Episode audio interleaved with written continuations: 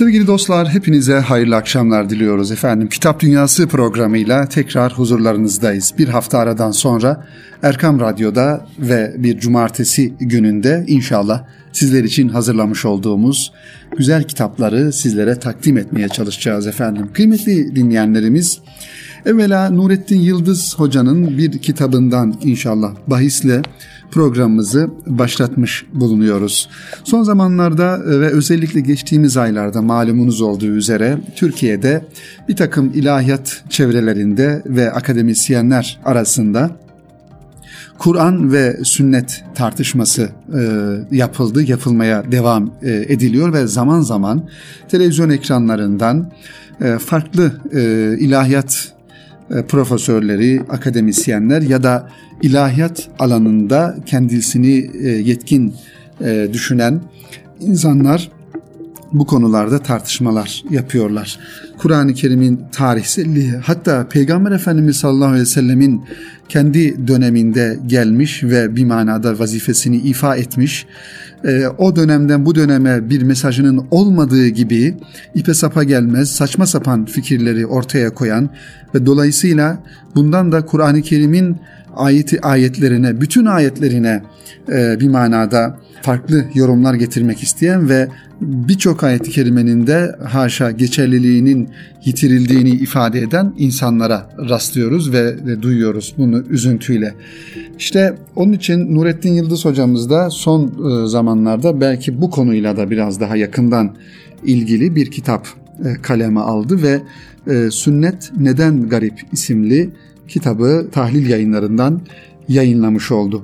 Geçtiğimiz günlerde yine tahlil yayınlarından Profesör Doktor Yaşar Kandemir hocamızın da Hadis Karşıtları Ne Yapmak İstiyor isimli hacimli bir kitabının da yayınlandığını buradan tekrar etmiş olalım. Zira bu konularda kulaktan dolma bilgilerle veya farklı ortamlarda, farklı şekillerde dinlediğimiz parça parça bilgilerle bir e, noktaya varamayacağımızı ancak bu konuda e, birkaç tane kitabı tam teşekküllü bir şekilde okumak gerektiğini ve sünnetin gerekliliğini, Peygamber Efendimiz Aleyhisselatü Vesselam'ın e, vahiy içerisindeki yeri, Kur'an-ı Kerim'den ayrı bir şekilde sünneti düşünemeyeceğimizi, Kur'an'ın, hadisin, sünnetin bir bütün olduğunu ve bir manada dolaylı e, bir şekilde hadisin de vahiy olduğunu bilmek gerekiyor sevgili dinleyenler. E, Nurettin Yıldız Hoca'nın Sünnet Neden Garip isimli kitabının arka tarafında, arka kapak yazısında şu cümlelere yer veriyor yazarımız. Şu fani dünyada başımıza sayılamayacak kadar bela gelebilir. Dünyanın bahtı budur, böyle yaşanır dünya der. Bir türlü e, bir tür teselli bulabiliriz ama mümin ismimize rağmen başımıza gelen belalar arasında Resulullah aleyhisselam Efendimizin sünnetine soğuk bakma felaketi olmamalıydı. Evet işte zamanımızda sözüm ona bir takım akademisyenler ilahiyat e, profesörlerinin sünnete karşı mesafeli olması, sünneti eleştirel bir noktada değerlendirmesi gerçekten e, üzüntü verici. Hatta yani Peygamber Efendimiz Aleyhisselatü Vesselam'ın e, isminin dahi akademik metinlerde, makalelerde, yüksek lisans veya doktora tezlerinde bir ihtiram ifade eden, hürmet ifade eden kelimelerle ifade edilmesini bile doğru e, bulmayan e, insanlar olduğunu e, ifade edelim üzüntülü bir şekilde. Dolayısıyla ilahiyat fakülteleri kıymetli dinleyenlerimiz bir manada Türkiye'de dini eğitimin verildiği, öğretildiği bir manada e, tam teşekküllü bir şekilde e, teorik anlamda dini eğitimin, bilimlerin, İslam bilimlerin anlatıldığı bir e, okul, üniversite olmakla beraber bir taraftan da İslami manada bir çürümenin de olabileceği mekanlar haline gelebiliyor. Yanlış mecralara, sapkın fikirlere beşiklik yapabiliyor. Onun için işte hocamızın da ifade ettiği gibi burada ümmetin başına böyle bir sünnete soğuk bakma felaketi gelmemeliydi diyor. Ve buna hiçbir anlam veremiyoruz. Müminlerin yüzüne baka baka mümin olduğuna inandığımız bir insanın Resulullah Aleyhisselam'ın sünnetiyle istihza etmesi, onun hadisi şeriflerini basite alması, Kur'an'ımızı gerekçe gösterip Peygamber aleyhisselamın sünnetini ve hadislerini gereksiz gibi önümüze koyması, başımıza gelmesini hiç beklemediğimiz bir felaketti.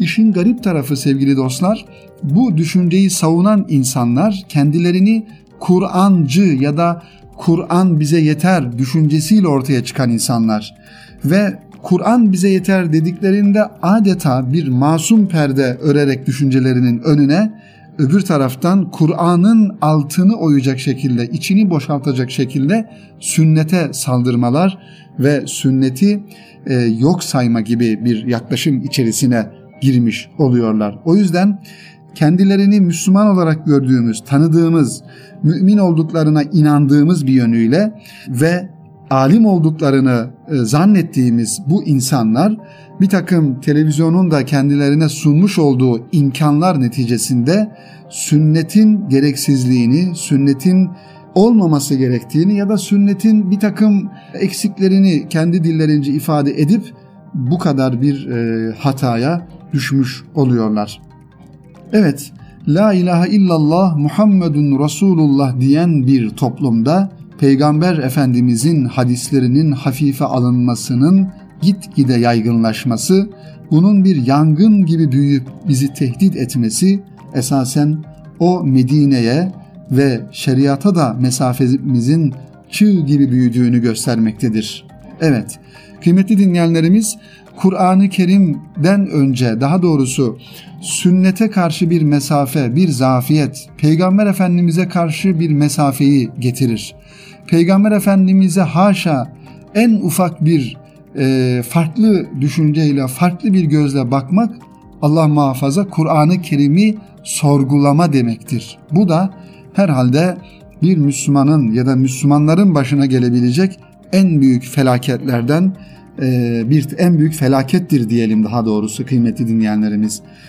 O yüzden depremi sigortalayıp evlerinin koruma altına evlerini koruma altına aldığı gibi insanların bizim de artık Resulullah Efendimizin sünnetini imanımıza sigorta ettirmemiz gerekiyor. Yani iman mevzusu olması gerekiyor ki öyledir zaten. Allah'a inanmak, peygamberlere inanmak imanın şartlarındandır. O yüzden biz bütün bunları yani Kur'an'ı sevgili dostlar, sünneti, Efendimiz'i sallallahu aleyhi ve sellemi ve Efendimizin etrafında bildiğimiz, öğrendiğimiz bütün kutsalları, o mübarek e, varlıkları, insanları da bir manada dokunulmaz olarak görmemiz gerekiyor. Peygamber Efendimizin dokunulmaz olduğunu bu bahsedilen sapkın mecralarda dolaşan ilahiyatçıların bilmesi gerekiyor. Sünnetin dokunulmazlığını bunların bilmesi gerekiyor. Kur'an'ın dokunulmazlığını da aynı şekilde bilmesi gerekiyor. Eğer bu bizim için çok kıymetli olan bu değerlerimizle alakalı en ufak bir eleştiri bile ortaya atılıp buna tahammül edilebiliyorsa o zaman ümmetin başına gelebilecek en büyük felaket gelmiştir sevgili dostlar. İşte kıymetli hocamız Nurettin Yıldız Sünnet Neden Garip isimli bu kitabını kaleme almış. Evet ve şöyle bir soru sormuş. Bu kitabın ismini verdikten sonra biz neyi göremiyoruz acaba? Baktığımızda sevgili dostlar kitabımızın iç e, sayfalarında içindekiler e, bölümünde Resulullah Efendimizin zorunlu gerekliliği başlığını görüyoruz ve hadisi şeriflerin oluşumundaki doğallık konusunu anlatıyor. Kur'an'ın öğrenciliği, e, Kur'an'ın öğrenileceği hocanın önemi konusunu irdeliyor ve az önce de ifade, ifade ettiğimiz gibi Resulullah Aleyhisselam'ın tartışılmazlığı.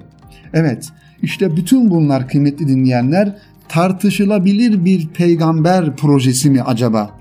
Bu konuları, bu mevzuları gündeme getiren, bu mevzuları taşıyan televizyon ekranlarına, bu televizyon ekranlarına çıkan insanların beslendiği kaynaklar, onların yapmış olduğu programlar, sempozyumlar, seminerler, vakıflar, dernekler acaba hangi projenin parçası? Bunun uyanıklılığında olmak gerekiyor. İşte bütün bunlar tartışılabilir bir peygamber projesinin parçaları olabilir kıymetli dinleyenlerimiz. Efendim bir taraftan ashab-ı kirama dil uzatmalar. Bunlar da bu projenin parçası olarak düşünülebilir ve hadislerin, hadisi şeriflerin durduğu yeri hocamız da burada irdelemiş.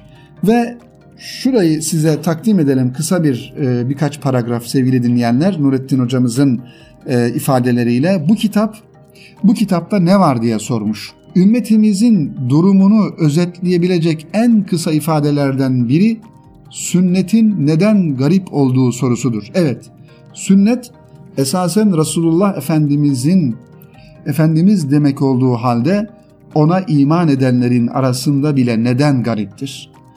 Neden insanlar sıradan bir doktrini tartışır gibi onun sünnetini tartışma cüretini göstermektedirler? Onun çiçek böcek övgüsü denebilecek sözleri baş tacı edilirken şeriat getiren ilkeleri kadına ve erkeğe kimlik ve kalıp koyan emirleri, yasakları neden tartışılabilir oluyor? Sünnetin garip olması iman değerleri açısından çok şey göstermektedir. Sünnet anlaşılmamış olabilir. Sünnet içten şeytan içten çökertme yöntemlerinde etkili olmuş olabilir. İbadeti ve salih ameli daha aza indirerek kolaylaştırılmış bir din projesi hoşa gitmiş olabilir. Evet bu proje aslında kıymetli dinleyenlerimiz Türkiye'de e, son 30 yılda özellikle FETÖ projesi aracılığıyla aslında bu topluma uygulandı. Namazın, ibadetlerin, taatin etrafından kırparak, azaltarak, efendim şunu da yapsan olur, bunu da yapsan olur. Tesettürü azaltarak, tesettürü işte e, geçtiğimiz günlerde Ribat dergisinde bir yazıya rastladık, okudum daha doğrusu. Dört kadın tesettür türünü inceliyor. Bunu bir süs olarak giyenler, bunu bir gösteriş olarak giyenler, kusurlarının kapatılmasını isteyerek giyenler, bir de teslim olma düşüncesiyle tesettüre bürünenler. Tabi tesettür dediğimize konu dağılmasın kıymetli dinleyenlerimiz. Sadece hanımlar için geçerli olan bir şey değil erkekler için de aynı şekilde tesettür olması gerekiyor. Bugün Müslüman e, genç kardeşlerimize baktığımızda Batı'nın, modanın, e, Batı modasının daha doğrusu etkisiyle yaşamış olunan savrulmalar kıyafetimize, kılığımıza, pantolonumuza, her şeyimize maalesef etki ediyor. Öyle kıyafetler görüyoruz ki erkekler de bir, bir manada yani hicap duyuyor insan. Onun için evlatlarımızı, neslimizi Allah muhafaza etsin bu ve benzeri akımlardan, etkilerden. İşte o yüzden burada baktığımızda bunlar da birer proje. Hepsi bir manada hak batıl mücadelesinin e, sonunda yapılan ve düşünerek yapılan e, uygulamalar. Diyor ki hocamız nedeni ne olursa olsun bugün sünnet ulu orta tartışılabilmekte ve, ve yok sayılmasında neredeyse sakınca görülmemektedir. Bu da kötü bir göstergedir. Asırların birikimi bir ilim, bütün kötülüklerin sebebi gibi gösterilmeye çalışılmakta ve sünnet ilmi silinmek istenmektedir. Bunun sonucu olarak başta ashab-ı kiram olmak üzere dini bugünlere getiren değerlerin nasıl alabora olacağı ise düşünülmüyor bile. Kimin ne istediği önemli değil. Şüphesiz Allah dinini koruyacaktır korun, korumaktadır da. Sünnet bütün garipliğine rağmen ortadadır ve varlığını devam ettiriyor. Aslında Kur'an-ı Kerim'de Rabbimizin hani ayet-i kerimede buyurduğu üzere Kur'an-ı Kerim'le alakalı biz onu biz indirdik ve mutlaka onu da biz koruyacağız ayet-i kerimesi bir manada sünnet içinde geçerlidir kıymetli dinleyenler. Bu kitapta örnek hadisler üzerinden esasen sünnetin nasıl anlaşılması gerektiğine bir ışık tutulmaya çalışılmaktadır. Altı çizilerek hadis metinleri ezberlenerek okunduğunda ciddi bir zihin tazelenmesine vesile olacağını umuyoruz. Peygamber aleyhisselamın Efendimizin şefaatine vesile olmasını da temenni ediyoruz e, diyor Nurettin Yıldız hocamız tahlil yayınlarından çıkan bu kitapta Sünnet Neden Garip isimli kitabı sevgili dinleyenler bu tartışmaların hangi niyetlerle ve hangi mecralarda ilerlediğini ve bu tartışmaları kimlerin körüklediğini, kimlerin projesinin parçası olduğunu e, anlamak açısından okunması gereken kitaplardan bir tanesi. Kıymetli dinleyenlerimiz, Türkiye'nin ülkemizin tarihi olarak da baktığımız ve günümüzde de aynı şekilde nasıl ki siyasi anlamda, ekonomik anlamda veya stratejik anlamda başkalarının bu ülke üzerinde bir takım emelleri, projeleri varsa ve buna da inanıyorsak unutmayalım ki bu ülkenin insanının dini duyguları üzerinde de başkalarının projeleri, emelleri var. Bu insanın, bu ülkenin insanının kültürel değerleri, kökleri, tarihi değerleri, geçmişiyle alakalı da başkalarının bu insanların üzerinde, bu ülkenin insanın üzerinde projeleri olduğunu unutmamak lazım. Bizim ekonomimize saldıranlar ve bizim siyasetimizi dizayn etmeye çalışanlar ya da bizim ülkemizin dirliğini, birliğini, beraberliğini bozmak isteyen o güçler herhalde bizim insanımızın dini duygularına kayıtsız kalamazlar. O yüzden bu konuları kıymetli dinleyenlerimiz en doğru şekilde anlayabilmek, yorumlayabilmek ve sağlıklı bir şekilde tedbir alabilmek için işte bu ve benzeri kitapları okumak gerektiğini tekrar ifade edelim efendim. Sevgili dinleyenlerimiz Kitap Dünyası programının ikinci bölümünde sizler için hazırlamış olduğumuz e, ilginç bir kitaptan ve bir konudan bahsetmek istiyorum kıymetli dinleyenlerimiz. Radyolara yeni açan siz değerli dinleyenlerimiz için tekrar edelim. Birinci bölümde muhterem Nurettin Yıldız Hoca'nın Sünnet Neden Garip isimli kitabını tahlil yayınlarından çıkan bu güzel kitabı sizlere takdim etmeye çalıştık. Tabii ki programımızın programımızı kaçıran, dinleyemeyen dinleyenlerimiz için şunu da ifade etmek lazım. Erkam Radyo'nun internet sitesinde programımızın Kitap Dünyası başlığı altında arşivine ulaşabiliriz. 2013 yılının 17 Eylül'ünden bugüne kadar her hafta sizlerle buluşan Kitap Dünyası programının bütün arşivini Erkam Radyo'nun internet sitesinde ulaşabilir, e, dinleyebiliriz kıymeti dinleyenlerimiz. Efendim Orhan Şahik Gökay'ın bir kitabından bahsetmek istiyorum. Kızıl Elma ismini taşıyor. Bu kitap Yeditepe yayınlarından çıktı. Orhan Şahik Gökay önemli bir yazar, önemli bir edebiyatçı. Çok yönlü kişiliğiyle tanıdığımız Orhan Şahik Gökay, Türk edebiyatı, tarihi ve kültürüne birçok eser kazandırmış. Orhan Şahik, Türk dilinin en önemli eserlerinden biri olan Dede Korkut kitabını sadeleştirerek okuyucu ile buluşturmuş ve bu eseri dolayısıyla kendisine Dede Korkut'un torunu ünvanı verilmiştir. Dede Korkut kitabı gibi önemli bir çalışmanın yanı sıra Türk milli mefkuresinin en önemli sembolü olan Kızıl Elma ile ilgili dört makale yayınlamıştır Orhan Şahik. İşte hocanın bu makaleleri bugünlerde Yeditepe Yayın Evi tarafından kitaplaştırılarak Kızıl Elma ismiyle okuyucularla buluşmuş oldu kıymetli dinleyenlerimiz.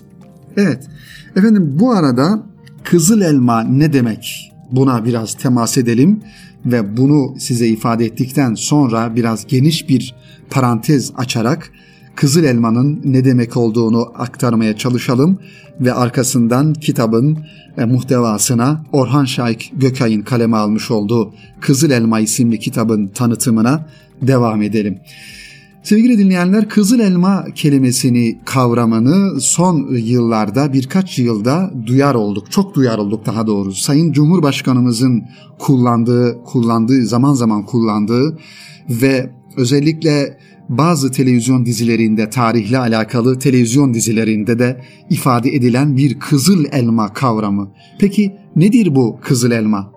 Türk mitolojisinde Türkler ve de özellikle Oğuz Türkleri için üzerinde düşünüldükçe uzaklaşan ancak uzaklaştığı oranda cazibesi artan ülküler veya düşleri simgeleyen bir ifadedir. Evet, bu Türk mitolojisine ait ulaşılması gereken ülkü ve gayeyi temsil eden simgesel bir ifade olduğunu söylüyorlar. Yine Türk milliyetçiliğinin önemli sembollerinden birisi olan kızıl elma imgesi Türk devletleri için bir hedefi ve amacı simgeler. Ulaşılması gereken bir yeri, fethedilmesi gereken bir beldeyi ifade ettiği gibi kimi zaman bir devlet kurma idealini, kimi zaman cihan hakimiyeti idealini, kimi zaman da bir Türk birliği idealini ifade etmiştir Kızıl Elma.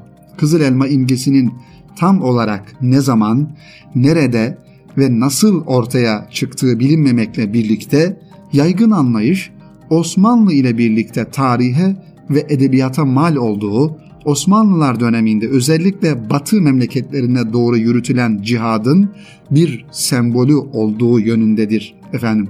Kızıl Elma ülküsü özellikle Yeniçeriler arasında yaygınlaştırılmış ve onların savaşma azmini yüksek tutmak için kullanılmış. Ziya Gökalp bu imgeyi Turan ülküsüyle birleştirerek ona yeni bir anlam kazandırmıştır. Evet, Devam edelim. Mesela kızıl elma dediğimizde kıymetli dinleyenlerimiz Fatih'in kızıl elması diye bir kavram var.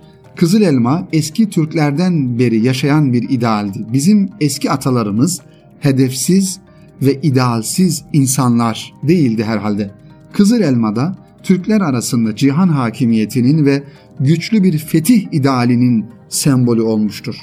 Türkler hangi yöne giderlerse gitsinler ulaşacakları zafere ulaşmadan önce Kızıl Elma adını verirlerdi. Oğuzlarda yaşayan bu gelenek aynen Osmanlılarda da devam etmiştir. Osmanlı padişahları tarihi Türk cihan hakimiyeti mefkuresine eskiden daha kuvvetli olarak bağlanmışlardı. İstanbul bunun ilk merhalesi sayılır. Zira o hedefi Osmanlı'ya Peygamber Efendimiz göstermişti ve belirlemişti. Bir manada İstanbul'un fethinden önce Osmanlı'nın kızıl elması İstanbul'du. Kızıl elma tabii ki şartlara göre değişiyordu. İstanbul'un fethinden sonra Türklerin yeni hedefi İslam dünyası için devamlı Haçlı seferlerinin tahrikçisi olan Roma olacaktır. Nitekim Yahya Kemal Otranto Kalesi'ni alan Gedik Ahmet Paşa için yazdığı gazelinde Saint Pierre Kilisesi'ne ve Kızıl Elma idealine gönderme yaparak şöyle sesleniyordu. Çıktı Otranto'ya pür velvele Ahmet Paşa, tuğlar varsa gerektir Kızıl Elma'ya kadar. Evet efendim, Kızıl Elma ile alakalı sevgili dinleyenler farklı manada farklı yorumlarda yapılabiliyor. Bir diğer manasını da ifade edelim. Kızıl elmanın ve en müşahhas bir biçimde kızıl elma akıncıları işaret eder. Ee, evet, düşman ülkesine toplu bir halde giren akıncılar önemli ve stratejik noktalara geldiklerinde küçük birliklere ayrılarak yollarına devam ederlerdi. Her birliğin vuracağı şehir ve kasabalar önceden belirlenir her kol harekete geçerken Kızıl Elma'da buluşalım diyerek birbirlerine veda ederlerdi. İşte Kızıl Elma için İstanbul, Budin, Roma, Viyana denildiği gibi burada kastedilen ve belki asıl olan da cenneti aladır. Evet, bir Müslümanın, bir Müslüman ümmetin veya devletin dünyada belki birçok kızıl elması olabilir ama bir manada baktığımızda bütün ümmeti Muhammed'in ahirete dönük olan tek bir kızıl elması var. O da rızayı ilahi ve cenneti aladır.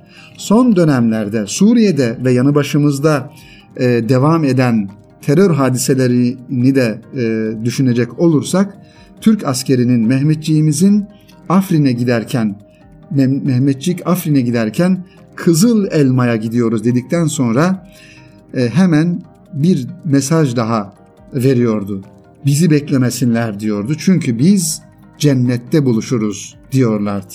Evet. İşte bu şekilde sevgili dinleyenler kızıl elma dediğimiz kavramı da dilimizin döndüğünce sizlere e, anlatmaya, ifade etmeye çalıştık efendim. Orhan Şahik Gökay'a dönelim tekrar Kızıl Elma kitabına Yeditepe yayınlarından çıkan. Az önce de ifade ettiğimiz gibi makalelerinde elmanın Türk mitolojisindeki yerini açıklayan yazar, Emel Esin'in ona anlattıklarından yola çıkarak elmanın ölümsüzlük timsali olduğunu ifade etmiştir. Elma sembolü hükümdarlık alameti olarak da görülmüştür. Öyle ki doğu kaynaklarında da batı kaynaklarında da bu sembolün ayrı bir yeri vardır. Kimi zaman bronz top, kimi zaman altın nar şeklinde ifade edilmiştir. Kızıl elma Osmanlı Devleti'nde de önemli bir sembol olarak karşımıza çıkmaktadır. Öyle ki minyatürlerde de padişahların elindeki kızıl elma bunu açıkça göstermektedir. Evet, kıymetli dinleyenlerimiz Osmanlı Devleti'nde Fatih'ten 3. Selim'e kadar Türk askerlerinin padişahım biz senin uğrunda ta Kaf Dağı'nın ötesinde Kızıl Elma'ya dek varız sözleri Kızıl Elma'yı ne kadar önemsediklerini gösteren ifadelerdir. Yine 3. Selim dönemindeki koca Sekbancı başının hemen bize düşmanı göstersinler dal kılıç olup düşman ordusuna dalarız. Harap ederiz ve kralın tacını başına geçirip Kızıl Elma'ya dek gideriz sözleriyle Kızıl Elma'ya olan bağlılıklarını göstermiştir. Orhan Şahit Gökay bu manevi timsali maddileştirerek izah etmekte kolaylık gören Osmanlı müelliflerinin altın top, altın alem, altın hokka, küreyi, lal, yakut e, yakut top gibi elma şeklinde bir takım kızıl kürelerden bahsettiğini ve onu Türklerin kızıl elma adını taktıkları şehirlerin hepsine ya saray damının yahut kilise kubbesinin işte böyle parlak bir topla göz kamaştırdığına ait bir takım tafsilata girdiklerinden bahsetmiştir. Yazarımız yine makalelerinde Osmanlıların Avrupa fütuhatında elimizde doğrudan bu fetihlere katılan ve tutsak düşen askerler tarafından yazılmış üç mektubu da bu kitapta kendine yer bulmuş kıymetli dinleyenlerimiz. Kızıl elma Türk kültüründe cihan hakimiyeti sembolü olmasının dışında farklı şekillerde de karşımıza çıkıyor. Orhan Şahit Gökay'ın da e, buradaki ifadelerinden bunu e, biliyoruz. Evet bir sembol e, şunu da ifade edelim. Dini inanışlarda da elma sembolüne rastlanıldığını ifade eden yazar, Hazreti Peygamber'in omuzunun kemi, kemiğinin yumuşak olan aşağı ucunda olan nübüvvet mührü de elmaya benzerliği e, ile örnek vermiş. Burada Orhan Şahik kıymetli e, dostlarımız. Efendim bu kitapta aynı şekilde bir ideali e, anlatıyor ve bizim kültürümüzde, bizim Türk kültüründe, geçmişimizde önemli bir sembol haline gelmiş olan bir ideal, bir mefkure haline gelmiş olan Kızıl Elma ile alakalı tafsilatlı bilgileri de Orhan Şaik Gökay'ın Yeditepe yayınlarından çıkan ve Kızıl Elma ismini verdiği bu kitapta bulabiliriz sevgili dinleyenlerimiz. Evet efendim bu vesileyle programımızın yavaş yavaş sonuna gelmiş bulunuyoruz. Şöyle kısa birkaç cümleyle ifade edelim ne anlattık bu programda sizlere. Birinci bölümde ilk 15 dakika içerisinde muhterem Nurettin Yıldız Hoca'nın Sünnet Neden Garip isimli kitabını ve bu bağlamda günümüzde ve geçmişte sünnete yapılan saldırıları ve bu saldırıları yapan sapkın mecra mensubu insanlara dikkat çekmeye çalıştık. İkinci bölümde ise bir ideal olan, bir idealin sembolize edilmiş kavramı olan Kızıl Elma'dan bahsettik ve Orhan Şahit Gökay'ın aynı isimle kitabını Yeditepe Yayın Evi'nden yayınlandığını sizlere ifade ettik sevgili dostlar. Efendim önümüzdeki hafta yine cumartesi günü aynı saatte ve aynı daha doğrusu farklı kitaplarla inşallah buluşmayı ümit ediyoruz. Hepinizi Rabbimize emanet ediyoruz efendim. Hoşçakalın, hayırla kalın.